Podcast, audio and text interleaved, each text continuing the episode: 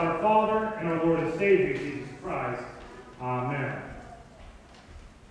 At the very end of the gospel lesson, Jesus says these words For I tell you, unless your righteousness exceeds that of the scribes and Pharisees, you will never enter the kingdom of heaven. Now, in our day, when we hear Pharisees and scribes, we're pretty well programmed to think that the Pharisees and the scribes are the quote bad guys. But in the time when Jesus said this, they were not. When they heard the Pharisees and the scribes were basically the models of righteousness. In our culture, you can kind of think of it as the monks or the nuns. You hear, you hear maybe, I'm no nun or whatever.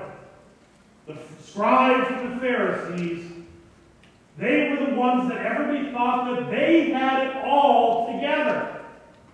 And so when Jesus says that your righteousness must exceed that of the scribes and the Pharisees, every single person that heard those words would have been struck with terror. Especially because just beforehand, Jesus told them that he is not, he did not come to abolish the law, but to fulfill it. He told them that he would not relax any of his commandments. And so after he says these words, he tells you about more about the law. The Sermon on the Mount, I don't know if you realize, if you ever read through the whole thing of it, it's chapters 5, 6, and 7 of Matthew. It takes up 10% of the Gospel of Matthew, so it's a pretty good chunk. That text, the whole sermon, is very, very heavy law. It is very strong words of condemnation from Jesus. Because right after he tells them that your righteousness must be greater than the scribes and the Pharisees, then he tells them that he says, You've heard it said, You shall not kill. But I tell you that if you hate your brother, if you have you say of your brother, you fool, you are liable to judgment. You are liable to the fires of hell. You know, you always hear people say Jesus never says anything mean or judgmental. Oh, yeah, he does. And no, he didn't. So, in other words, what he is saying is if you hate another human being, who, who is your brother? Who is your sister? Everybody. If you hate them, or think or say wicked thoughts about them, you are guilty of breaking the fifth commandment. You are guilty of murder in your heart. Then Jesus says, you, You've heard it said, You shall not commit adultery. Tell you, if you look lustfully upon another, you've committed adultery with them in your heart. So again, if you ever look upon that guy or gal and think, ooh, look at them, then you've committed adultery with them in your heart. And if you don't, if you think that none of us, there's no struggle with that one, just watch how much the TV, our TV feeds into that nature. In case you didn't notice, there was a halftime show last week that did that. Feed, that is feeding in to the lustful nature in every single one of us. And then Jesus gets even more difficult. He says, You've heard it said that you're to love your neighbor. You're supposed to love your friends but hate your enemies. But he says, But I tell you to love your enemies and pray for your enemies. That is not easy. Now, give you perspective. So this here's let's go to something very relevant and recent. This week, we, in case you haven't noticed, we had a lot of political stuff in the last week. According to Paul, what this means, when he, talks about praying for others, praying for our leaders, whether whatever side you're on, you are to vote, you are to pray for and give thanks for your political leaders. That includes President Donald Trump and Speaker of the House Nancy Pelosi. How often do we pray thanks to both of them? That is not easy. And by the way, if you're thinking, well, Paul, you just don't get it. We have really corrupt government. Remember, Paul is talking about Nero. And the best word to describe Nero is sadistic, psychopathic.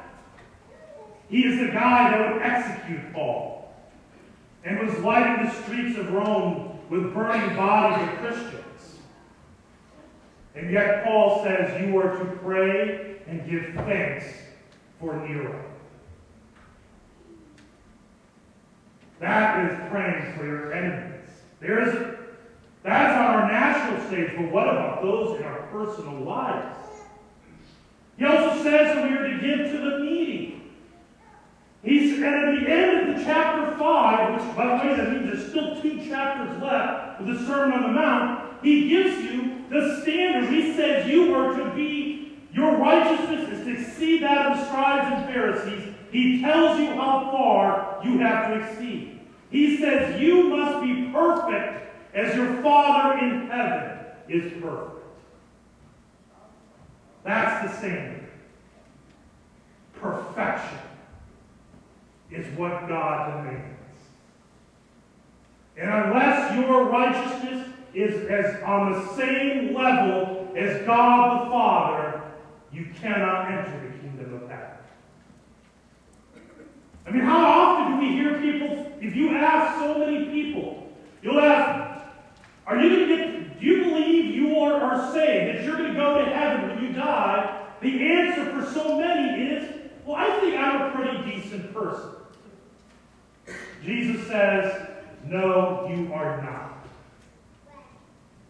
You are nowhere close to good enough. And even the good works that we do are tainted by our own sin. That's a hard law. And that's where what Paul says at the beginning of his epistle, at the beginning of chapter 2 in 1 Corinthians, becomes relevant. And I, when I came to you, brothers, did not come proclaiming to you testimony of God with lofty speech or wisdom. Now, the church of Corinth is a church that is also a mess. I talked about this a couple weeks ago. They're fight, they're divided about everything they can be divided about. They're fighting about everything. There are those who deny that Jesus rose from the dead. There are major issues in terms of relationships. In particular, one man having an inappropriate relationship with his own mother. This is a culture in Corinth and they are a church, they are a community that they prize speakers. They want somebody who can speak with eloquence. They have to be entertaining, engaging. Paul, this is kind of irony. Remember that hymn that always says, if I cannot preach like Paul? Actually, if you read Paul's own words, there's actually a very good chance that you can speak just as good as him. Because Paul, in his own words, he is a bad, bad speaker. He's actually admitting it right in this chapter. I am not a good speaker. I do not come with lofty speech or wisdom. Verse 3, he says, I was with you in weakness and in fear and much trembling. In other words, he was terrified. He was shaking, quivering in his voice whenever he spoke. Paul, Paul was a great writer, but he wasn't a great speaker. Which is why he's writing what he's writing. He's telling them that he is, he is not coming with eloquent speech, but rather he's he has decided to know nothing among you except Jesus Christ and Him crucified. A message of utter foolishness. Back in 1 Corinthians chapter 1, that's exactly what Paul said. It is foolishness to the Gentiles and a stumbling block to the Jews. Because the message of the cross, it goes back to the baptism of Jesus in the, in the Jordan River. When he came to John the Baptist, John said, I should not be baptizing you, you should be baptizing me. Because John was baptized, doing a baptism of repentance. You were baptized by John to repent of your sins.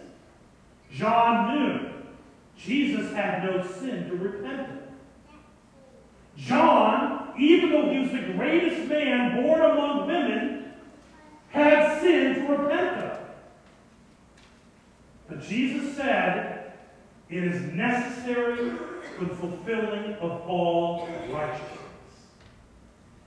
For when Jesus was baptized in the Jordan River, he was being anointed. He was being anointed for the purpose of death. And when he was in the Jordan River and he was being baptized, he who knew no sin, this is the words of Paul for 2 Corinthians, he who knew no sin became sin for us, that we might become the righteousness of God. In the Jordan River, Jesus was receiving the sin of the world. He was being marked with it for the sole purpose to go and be led to be a sacrifice, to be the lamb led to the slaughter. Jesus, it says in Romans, Jesus says that God showed it while we were weak, while we were helpless, when we could do nothing of our own, while we were wicked, when we had no righteousness, our righteousness was but filthy rags. God sent his Son, Christ, to die for us. While we were still sinners, Christ died for us.